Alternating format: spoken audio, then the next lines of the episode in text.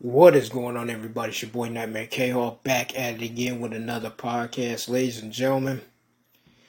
Whoo, man, it just seems the world just keeps getting worse and worse. I mean, we got the government shutdown in the United States averted for 45 more days. They came to a deal last night.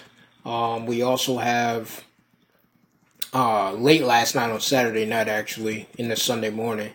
Um, we also have freaking the freaking strikes going on with the auto manufacturers right now. The workers are walking out. They're upset they're not getting their pay. So I can completely understand that, but that's really going to hurt the economy. We still have the credit card uh, crisis that's coming along as well as far as far as the automotives as well. It's going to hurt the entire economy, folks. But I got about seven stories for you tonight, folks. So let's not waste any more time. Let's get into it. So this first story comes from Technocracy News. Reality is escaping out of the back door. Now, what the hell does that mean? So, there's a big word that you can add to your vocabulary.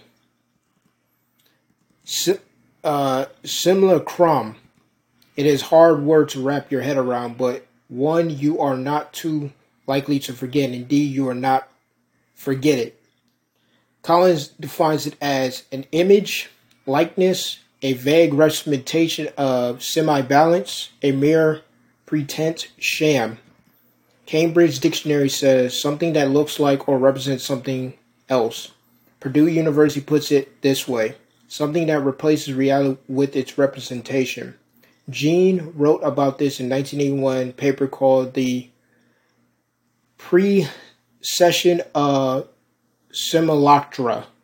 Simulacra where he digs deeper, making a distinction between a simulation and a simulacra.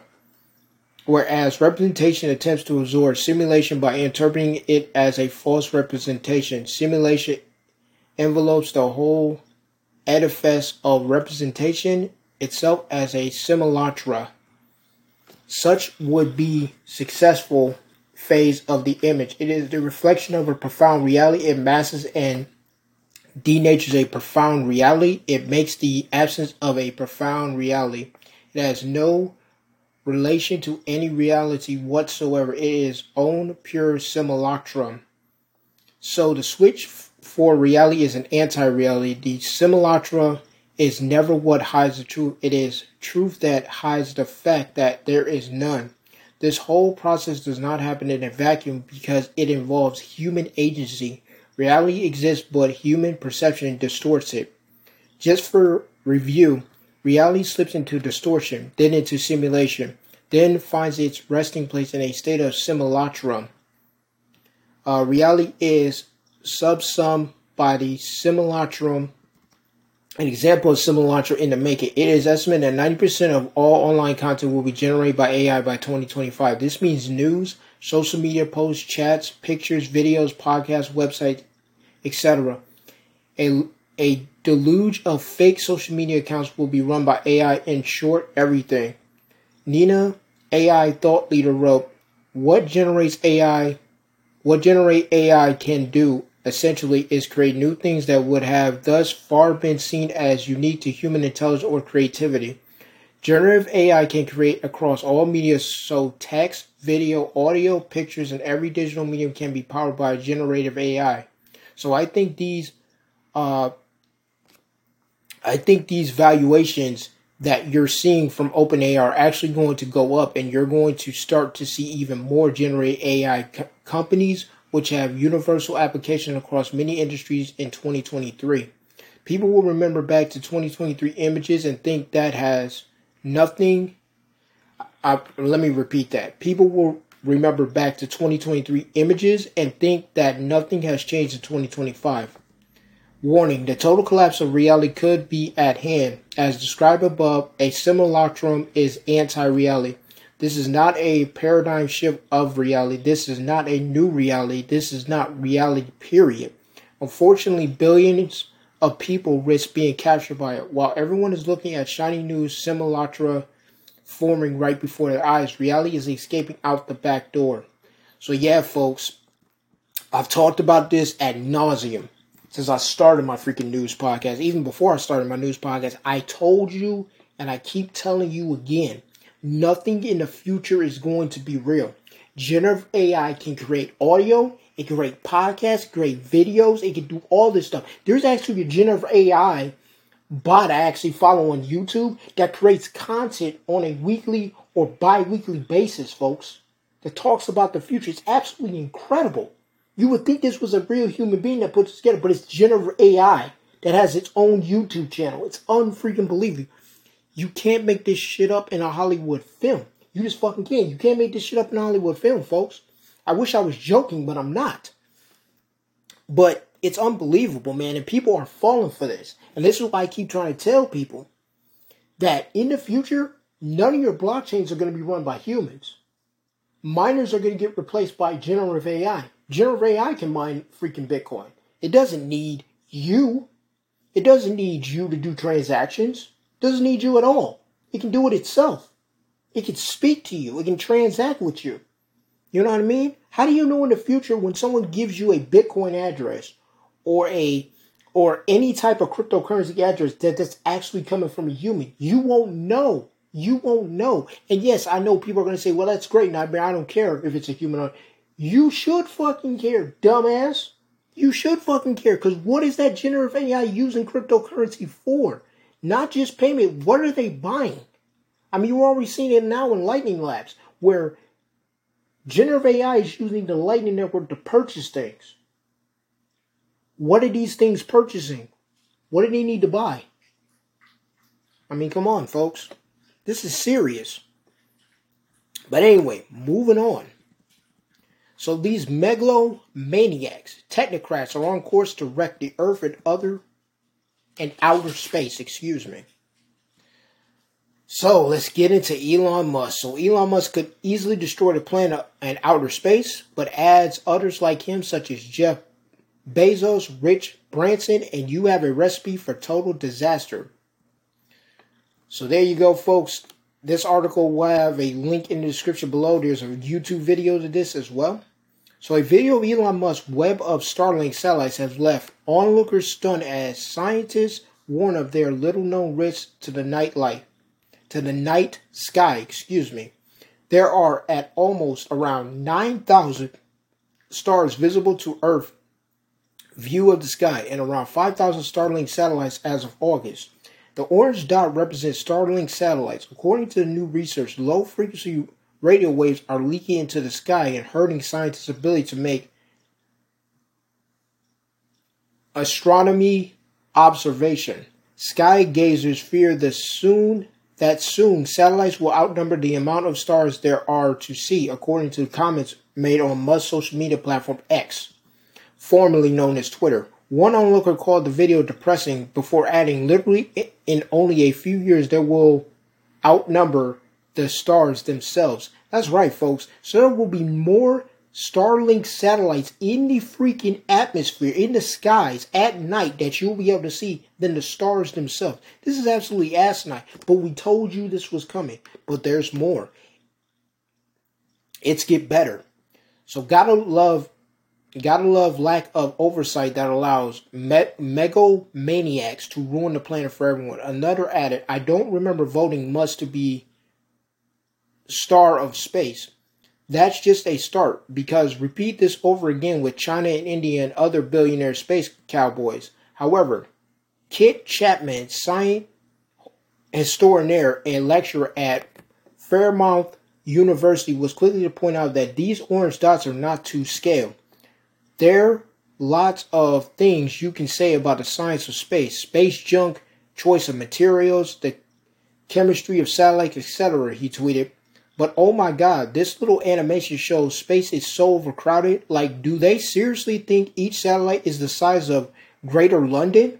A Starlink satellite, for those wondering, is about the size of a dining room table, or wrestling fans the size and weight of Andre the Giant. Space is not overcrowded. We humans are just really crap at understanding scale and numbers. Another onlooker wrote, the video was particularly impressive or scary but that is made clear. Starlink would significantly contribute to space debris it seems like Starlink satellites are designed to deorbit, but they risk collision and creating more debris, they tweeted. Cleaning low Earth orbit is still an experimental stage. A looming issue, space junk or space debris, is anything left by humans that is stuck in Earth's orbit, be it a piece, a dead satellite, or fleck of paint chipped off a rocket. Objects in the Earth's orbit travel at about 15,000 miles per hour, fast enough that if a small piece collide with a satellite or spaceship, it could do some serious damage. The International Space Station often encourages in manually missions to avoid pieces of space junk. But as the globe as the global space industry opens up to billionaire entrepreneurs like Musk, Jeff Bezos, Blue Orbit, and Rich Branson, uh, Virgin Galaxy actively in Earth's orbit has rocket. What comes alongside heightened activity is more debris. Scientists are not only concerned that the growing number of satellites in orbit will change the landscape of the night sky, but they are also afraid of extreme collision events like what NASA scientist uh, Donald Kessler proposed in 1978. So, folks, it is about to get really disgusting up there. The night sky is about to be surrounded with freaking SpaceX freaking satellites. This is absolutely disgusting. Folks, we're probably not even going to be able to see the moon anymore. If the moon is even real that we're looking at. You know, it could be a hologram. We don't know. Um, but that's just another rabbit hole to go down. But uh, yeah, folks, that's the thing. We're not, we might not be able to see stars anymore in the future. We might only be able to look up and see fucking stupid ass Starlink satellites up there. Absolutely Starlink satellites. That'd be absolutely horrendous. And fucking space debris up there. Chips of rockets, fucking all this bullshit that is absolutely disgusting. You know what I mean? It's unbelievable. You can't make this shit up in a Hollywood film. But anyway, folks, Give me just a second. Uh, let me uh, respond to this real quick. But anyway, let me move on to the next thing, folks. That's geofencing. So, how the government uses cell phone data to try to drive Cavalier Chapel out of business. So, this is a church, folks. This is unbelievable. So, this case is about technocrat overreach, collision with government official, and religious prosecution. Then the church discovered that it ha- that it was a victim of geofencing. Calvary Chapel of San Jose has been locked in a battle with Santa Clara County since the great pandemic of 2020. After heavy fines were levered against them for refusing to not stop regular church service, the church took their case to the California Supreme Court and won. So we are in the space between the emergence of this technological practice and courts having ruled on its constitutionalization said Alex Marthews, National Chair for Restore the Fourth, a nonprofit organization dedicated to the protection of the Fourth Amendment, which protects Americans' rights against unreasonable search and seize. Geofencing often begins with an innocent click smartphone app as if they can access locations to improve service. When users say when users say they when users say yes, they often don't realize that the apps that help them drive Cook, or pray are likely reselling their information to a far flung for profit initiative. This and other information detailing people's behavior and preferences is value for businesses trying to target customers. The global location intelligence market was estimated at 16 billion last year according to the Grand View research, which predicts that figure will grow to 51 billion by 2030. While it is legal for private companies to broker this information, constitutional questions arise when government access data from a third party that would be prohibited from collecting its own collecting on its own. The lawsuit filed by Cavalier Chapel in August argues that Santa Clara County carried out a warrant, warrantless surveillance of the church, which it acquired information in 2020 on the church foot traffic patterns collected by a research team from Stanford University. Stanford's always in the news for this stuff. Court documents show the research acquired the information which originated with Google Maps. Folks, this is why you got to stop using Google Maps. From the location data company Safe SafeGraph, which is also being used by Cavalier. Uh, Nicole Bircher, SafeGraph's senior vice president of operations, has said the Stanford team violated the company's terms of service and non-commercial agreement. Let's see here. Let's see. Hold on. I just lost my place. Non-commercial reach research agreement. For its part, Google has since cracked down on third-party vendors, though it still uses location other data for its own operation. Google was recently ordered to pay 93 million in a settlement over its collection of location data, even after users turned off their location history.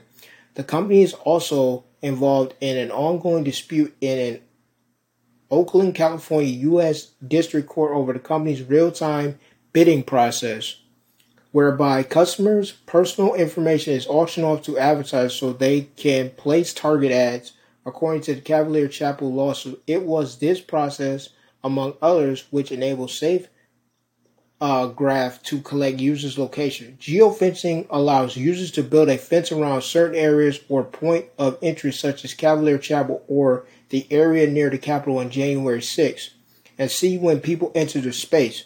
It is becoming routine for law enforcement agents to use warrants to require companies like Google to hand over location data that may be connected to criminal activity.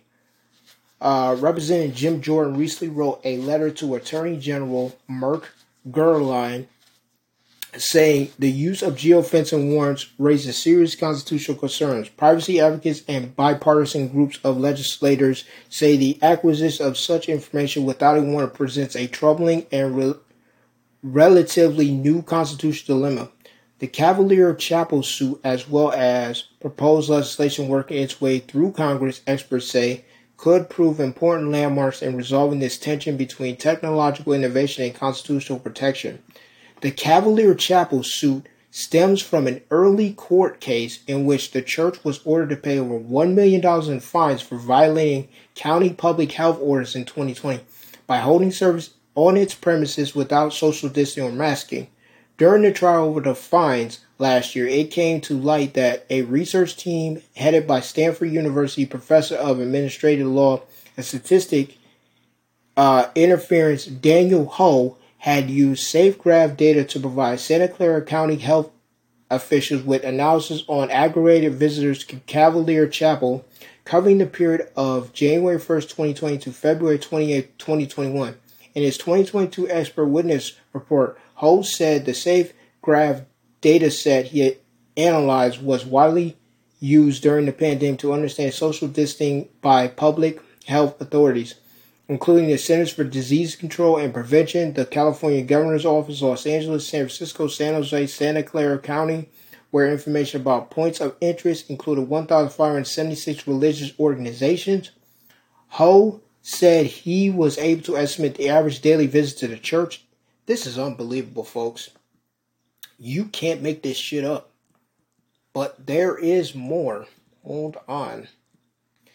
Data brokers, including SafeGraph, insist that their information is anonymized, but it is presently the lack of specifically that worries its critics. There is no particular individual who the government is suspicious of. Adam Schwartz of the Electron Frontier Foundation told Real Clear Investigation it's a dragnet. Moreover, there is no guarantee that the data collected through geophysics stays anonymous. It is often very easy to take supposedly de de-identify data and re-identify a person. That's where it's very very easy to do with that with location data. The same phone spotted in two locations he said can be easily traced to a specific individual because people have very unique travel and location patterns at Cavalier Church, for example, in-person surveillance conducted by the county, as well as numerous in-person uh, deposition of chapel members and employee during the previous legal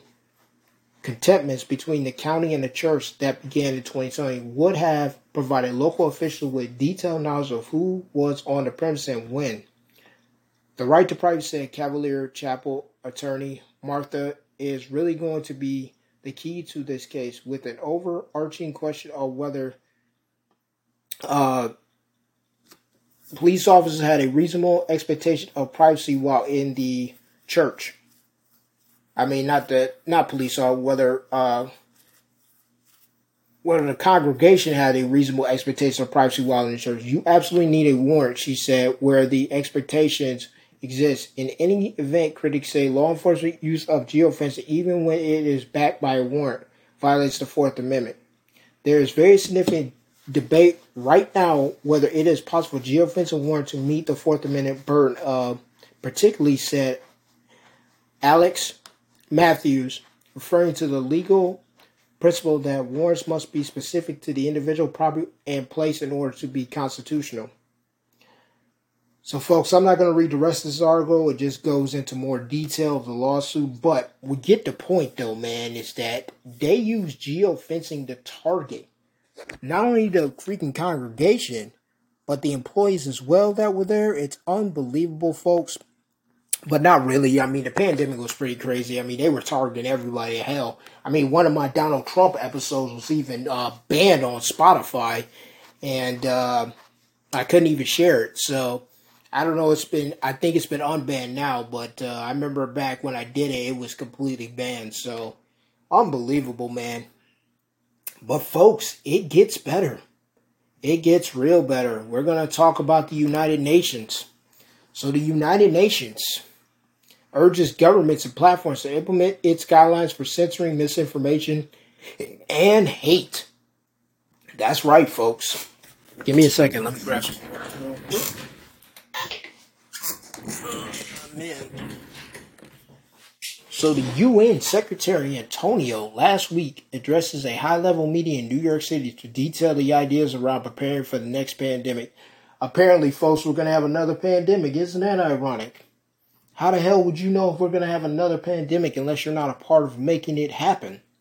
In his remarks, although he had the good sense to first address issues related to actual diseases, Antonio also predominantly urges governments and online platforms to implement guidelines designed to censor content that is uh, designated as misinformation, disinformation, and hate he would like countries around the world to commit to implementing what the UN calls this pandemic accord by May 2024, when the World Health Assembly, the governing forum for the World Health Organization, the WHO, is set to convene. Antonio called on governments to earmark more taxpayer money toward the WHO so that these contributions can cover half of the agency budget and also support the proposed investment round. The UN chief then proceeded to lay out the organization plan for the next pandemic. As I said earlier, how the hell would you know that unless you're not planning it?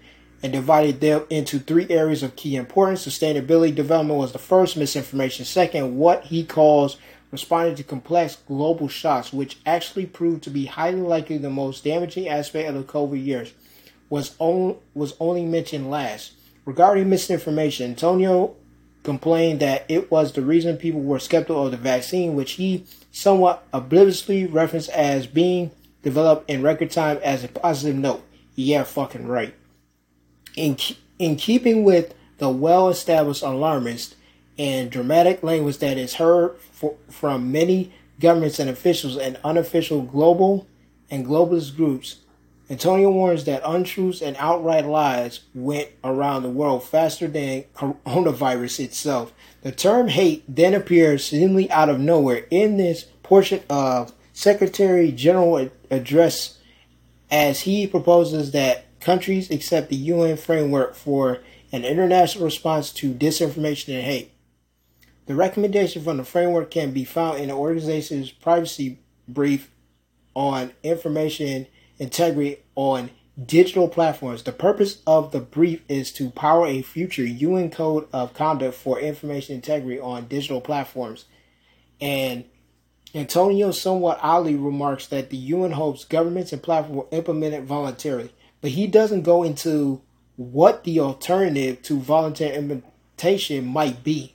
We are developing the code ahead of the summit of the future next year, and I urge all countries to encourage to engage in these important efforts is all Antonio had to add on this subject.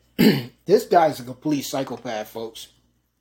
This guy, Antonio, uh, the UN Secretary General, that guy's a fucking psychopath. He's a fucking lunatic, bro. Like, this is so stupid. You just can't make this stuff up because uh, it's unbelievable that people still believe in this UN sustainable developments. Did you guys see what the hell they were doing on their YouTube channel? It was absolutely disgusting, folks. Just check out the World Health Organization. I mean, not the World Health Organization, the United Nations YouTube page. It's absolutely disgusting. It's absolutely disgusting. They are the most two-faced, lyingest bastards on the planet. Absolutely disgusting. But anyway, folks, let's move on to the European Union.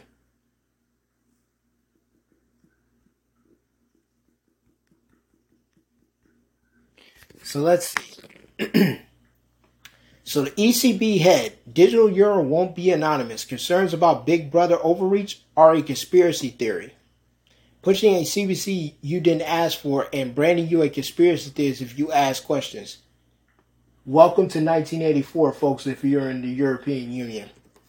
During a recent hearing at the European Parliament, Christine Lagarde, the president of the European Central Bank, reiterated that the digital euro will lack the the, the anonymity of cash and then dismissed concerns about the state using the digital euro the digital euro to control what people can buy as a conspiracy theory. Lagarde has previously acknowledged that privacy is one of the main concerns Europeans have about the European Union. Proposed central bank digital currency, the digital euro. Despite this admission, she has continued to insist that there won't be there won't be an anonymity for digital euro users and that it will never be as private as cash. And at the hearing of the Committee on Economic and Monetary Affairs of the European Parliament on Monday, Lagarde coupled her insist that the digital won't be anonymous with an uh,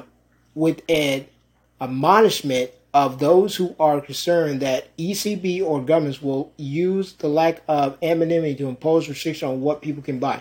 Privacy is protected, Lagarde said. Not anonymity, but privacy is protected.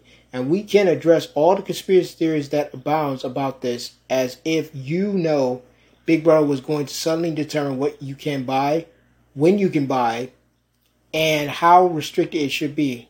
Then I think it would be characterized as success. That's how I see it. Oh my god, this woman is insane. Despite Lagarde's assertion that concern about the state using CBDCs to control and restrict purchase are a conspiracy theory, as a conspiracy theory, the, the deputy director of International Monetary Fund and International Finance Institute that all the countries in the EU are a member of has praised CBDCs for allowing government agencies to program the currencies so that money can be uh, prestigiously targeted to determine what people are allowed to spend it on. And while Lagarde is insisting that ECB won't stop to the level of directly restricting people purchases, the ECB has proposed more indirect restrictions such as spending limits and is considering using negative interest rates, a tool to erode the value of your money. Several companies with ties to user surveillance are also backing the digital euro. These companies include Amazon, which collects huge amounts of data through its retail platform, and various other services such as its Alexa voice assistant, Ring cameras, and Amazon One Palm payments, and IBM, which helped create a New York vaccine passport app that was plagued with privacy issues. When Lagarde was pressed on digital euro privacy concerns by a German member of the European Parliament, Gunnar Beck, she framed anonymity as something that enables money laundering and the financing of terrorism, insists that data should be available to authorities upon request. Lagarde also confirmed that the ECB Governing Council will decide whether to proceed with a two-year digital euro pilot in October. If it decides to move forward with the pilot, a digital euro could be could be put into circulation by 2027 or 2028. So, folks, it is getting bad in Europe, real, real bad.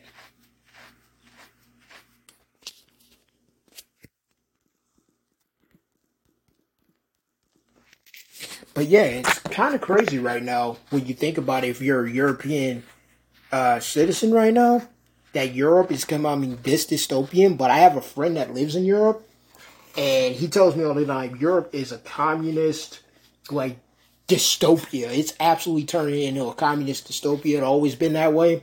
You know, Europe doesn't even have freaking uh, freedom of speech, uh, folks. So that is one thing I've learned just recently, especially in the UK. They don't even have freedom, so you have to actually watch what you say over there, which was actually shocking to me. I never knew that, um, but I found that out recently, so that's pretty interesting to hear. But anyway, folks, moving on, we got more news to come. Let's talk about the freedom state of Florida, huh? Everybody talks about Florida as a freedom state. Well, check this out. Florida is using digital ID facial recognition on hurricane relief applications. Huh, so much for freedom in Florida. The hurricane battered victims in Florida find themselves entangled in a contagious privacy debate as they are directed to use facial recognition software ID.me to authenticate their identity and access online recovery relief, says Florida Commencing.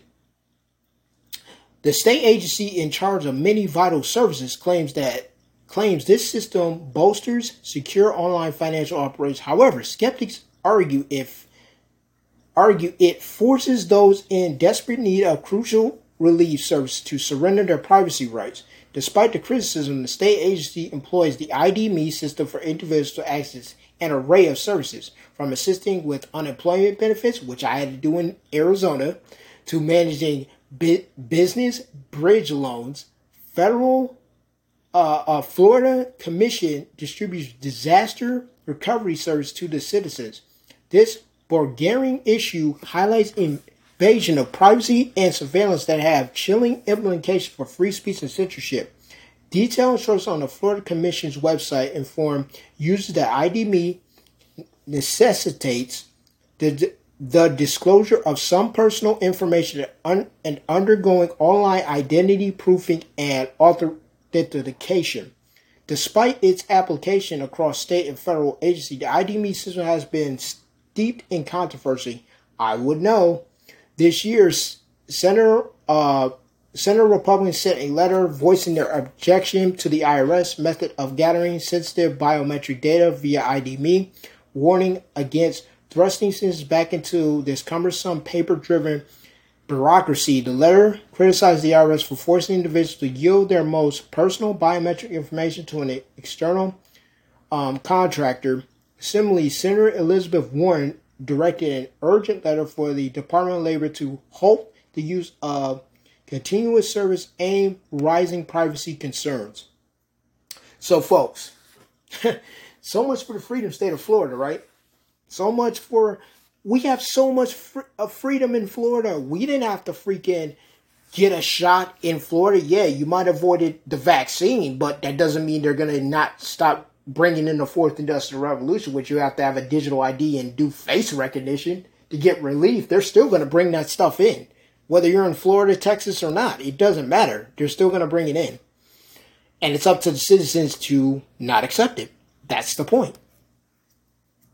So let me see. Last but not least, folks, let's talk about the CDC awards $260 million contract for disease surveillance.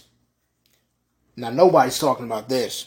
So, taking a significant stride towards the surveillance state, the Center for Disease Control and Prevention, CDC, disclosed its plans to back a colossal health endeavor with a hefty sum of over $260 million. The objective is an unprecedented aggregation of individual and community data leading to a predictable model. However, some critics contend that the initiative entails a serious threat of potential misuse. The colossal investment targets at setting up a wide range public private network, harnessing the prowess of artificial intelligence, uh, the sophisticated overlay of technology which assimilate unprecedented amounts of data and engender algorithms that anticipate disease outbreaks. These intrusive and futuristic models will predict abilities could then guide local, state, and national cohorts in establishing suitable control measures for disease outbreaks. The plan unveiled last week report about an estimate funding of 262.5 million spread over five years that aims at creating 13 forecasting and analyze centers for infectious disease across the U.S. This network will channelize the coordinated effort to predict and control disease outbreaks. Several universities involved in COVID 19 modeling and response activities would receive around 20 million each out of this investment. These include John Hopkins Center for Health Security, the Arrange the Assimilation Event 201, and the University of North Carolina Gillings School of Public Health, known for its gain of function research led by Ralph. Two private entities uh, was that Kaiser, uh, Southern California, and a disease prevention uh, preparedness organization named International Response System LLC will also be participants. Engaging several esteemed entities, few center involve U.S. Department of Defense, Research and Bioengineering Corporation in the initiative. These team ups aim at inventing new AI and machine learning based models, equipment, and platforms for the cause. The concerning aspect of the proposal is where it comes to data. While some entities monitor factors like virus detect in wastewater, others scoop data from health insurance companies, health care providers, local health department, and some even gather data from individual search histories, personal communication, social media posts, and health records. These these pragmatists will teach I mean these pragmatists will test tracking and prediction tools in neighboring communication or amongst certain demographic groups and go on to scale up successful projects. The new CDC led endeavor, functioning like a forecast for infectious disease, executes under the new Center for Forecast and Outbreak Analysis CFA, launched by the Biden, administ- Biden administration. The CFA seeks to model, predict, and control disease outbreaks throughout America. Ironically, CFA holds clear corporate leanings with strong ties to private industry despite being established in an orbit government body, the enormous funding it receives, and its closest ties to private corporation rise significantly privacy concerns. And I 100% agree with that, folks. So this is what's going on, folks, behind the scenes. Why they're setting up their next distracting, as the UN, as I read that article, the UN is saying we're going to have another pandemic, which is their next big distraction, by the way. This is being put in place, folks. And it's funny how in this article, the one about the $260 million contract for disease surveillance, it talks about just about the United States by itself. How we in the U.S. are going to have pandemic disease outbreaks like crazy. Why the hell are we going to have all these disease outbreaks? And how the fuck would the CDC know this unless you're part of the plan, folks? And this is why I keep telling people I just don't understand how people cannot see that all of this is scripted. All of this is planned out. It's been planned for many, many, many, many years. This is the decade of outbreaks, diseases, pandemics, everything. To bring in the fourth industrial revolution by the late 20 by late 2028, 2029, 2030, and by the time we get to 2030, everybody will be locked in 50 minute cities. No one will be living in towns anymore unless you're in a quote unquote freedom and conspiracy town. You know, that doesn't believe in 15 minute cities or 5 minute cities or 10 minute cities or climate change or any of that garbage. They're setting up fucking green zones, which I freaking did an episode about that many moons ago. So definitely go check out that podcast episode when I talked about green zoning. Um, and putting us in freaking climate change and conspiracy camps, you know, just like they did back in the day, you know you know, put them in those death camps, whatever. So yeah, folks, it's it's getting to that point. There was a whole cartoon on it on BitChute that showed how they're to do this as well. Absolutely amazing. It's unbelievable, folks. So either you fall for the conspiracy theory, which is the bullshit climate change agenda and the fourth industrial revolution, the bullshit they're trying to tell you, and only believe what government tells you, or you can be like me and be an outlaw which I'll most likely either escape or I'll be put in one of those stupid ass conspiracy and green zone camps because I don't want to live in a 15 minute city and I definitely don't want to live in Albany. Albany's absolutely a shit show. That is the worst place in New York to live as far as the city goes. It's even worse than New York City in my opinion. But anyway, um, but yeah, folks, it's going to be absolutely horrendous. It's going to be horrible. Um, but we still have time to free ourselves from this. All we have to do is come together and put our shit down with each other. Make sure we're grabbing our food.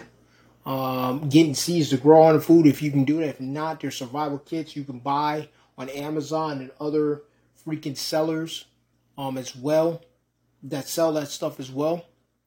Um, they come in uh, military grade sealing, so the food doesn't rot. It's good for over 20 years. Um, definitely want to get your purified water as well, folks. Um, so you definitely want to have food and water for sure, because I think the next pandemic is going to be a long one. Um, I know the last one lasted about a couple years. I think it was two, three years. I think this next one's going to last at least five to six. Um, and it's going to be hard, man, because they are going to pull out all the stops. And these next crises are not going to stop. They're going to come back to back to back to back. You're going to feel like you're in a goddamn horror film. That's how bad these pandemics are going to be coming up. So, folks, get your shit together. You know, we could have a major power outage, something like that could happen. Um, you better have a place you can stay. If you have a passport, make sure it's renewed, make sure it's ready to go, just in case you got to leave your country um, to get some light. So, yeah, folks, it's time to establish relationships outside of the U.S., uh, Mexico, South America, uh, countries in South America, I say Brazil, Argentina, Venezuela, um, El Salvador, uh, Costa Rica, Honduras. Um, you definitely want to set up a, uh, maybe even in Africa if you need to, in Nigeria, um, South Africa, uh, Cameroon. Uh, there's some places you definitely want to set up uh, refugees for yourself and your family, if you can, and uh, just get yourself ready, man. That way you don't have to prepare for anything. You're already prepared. You know what I'm saying? You don't have to get yourself ready because you're already ready to go. So you definitely want to make sure that, and that's one of the things I've been focusing on. Um, as even though I'm still buying satoshis and things like that, and I will be adding, adding Shiba Inu back to my uh, altcoin portfolio as well.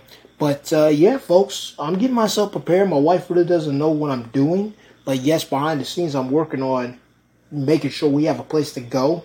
Uh, that's why I established residency in Liberland as well. That's between Croatia and Serbia, and uh, definitely gonna be doing some donations to there so I can uh, definitely be able to move over there. I know uh, Liberland was attacked by the Croatian police. They tore everything down. It was absolutely disgusting. These freaking thugs in black Kevlar destroying freedom loving people that want to just be free and out of the hands of the WEF and the WHO. It's absolutely disgusting. But anyway, um, you definitely want to be ready to go. Um, but a lot of you won't listen to this. A lot of you can care less. You're at a party, you know, and just enjoy your clubbing and sleep with 500 men, you have your only fans and all that garbage that really doesn't matter anyway, and your 10 million fucking subscribers on Instagram and all that bullshit. But hey, it is what it is. Those of you that will continue to do that will be destroyed and be locked in your 15 minute city and have no freedom, have no recollection what freedom is. And those of us who want to be free will find a way to freedom, regardless of the consequences we will suffer. Period. End of story, folks. But anyway, folks, I'm going to end this show right here.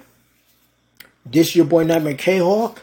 On Wednesday, I will be flying out. Wednesday morning, I will be flying out to Los Angeles uh, to get ready for Pacific Bitcoin on Thursday and Friday. So I will be in Los Angeles in the Santa Monica area um, for the rest of the week.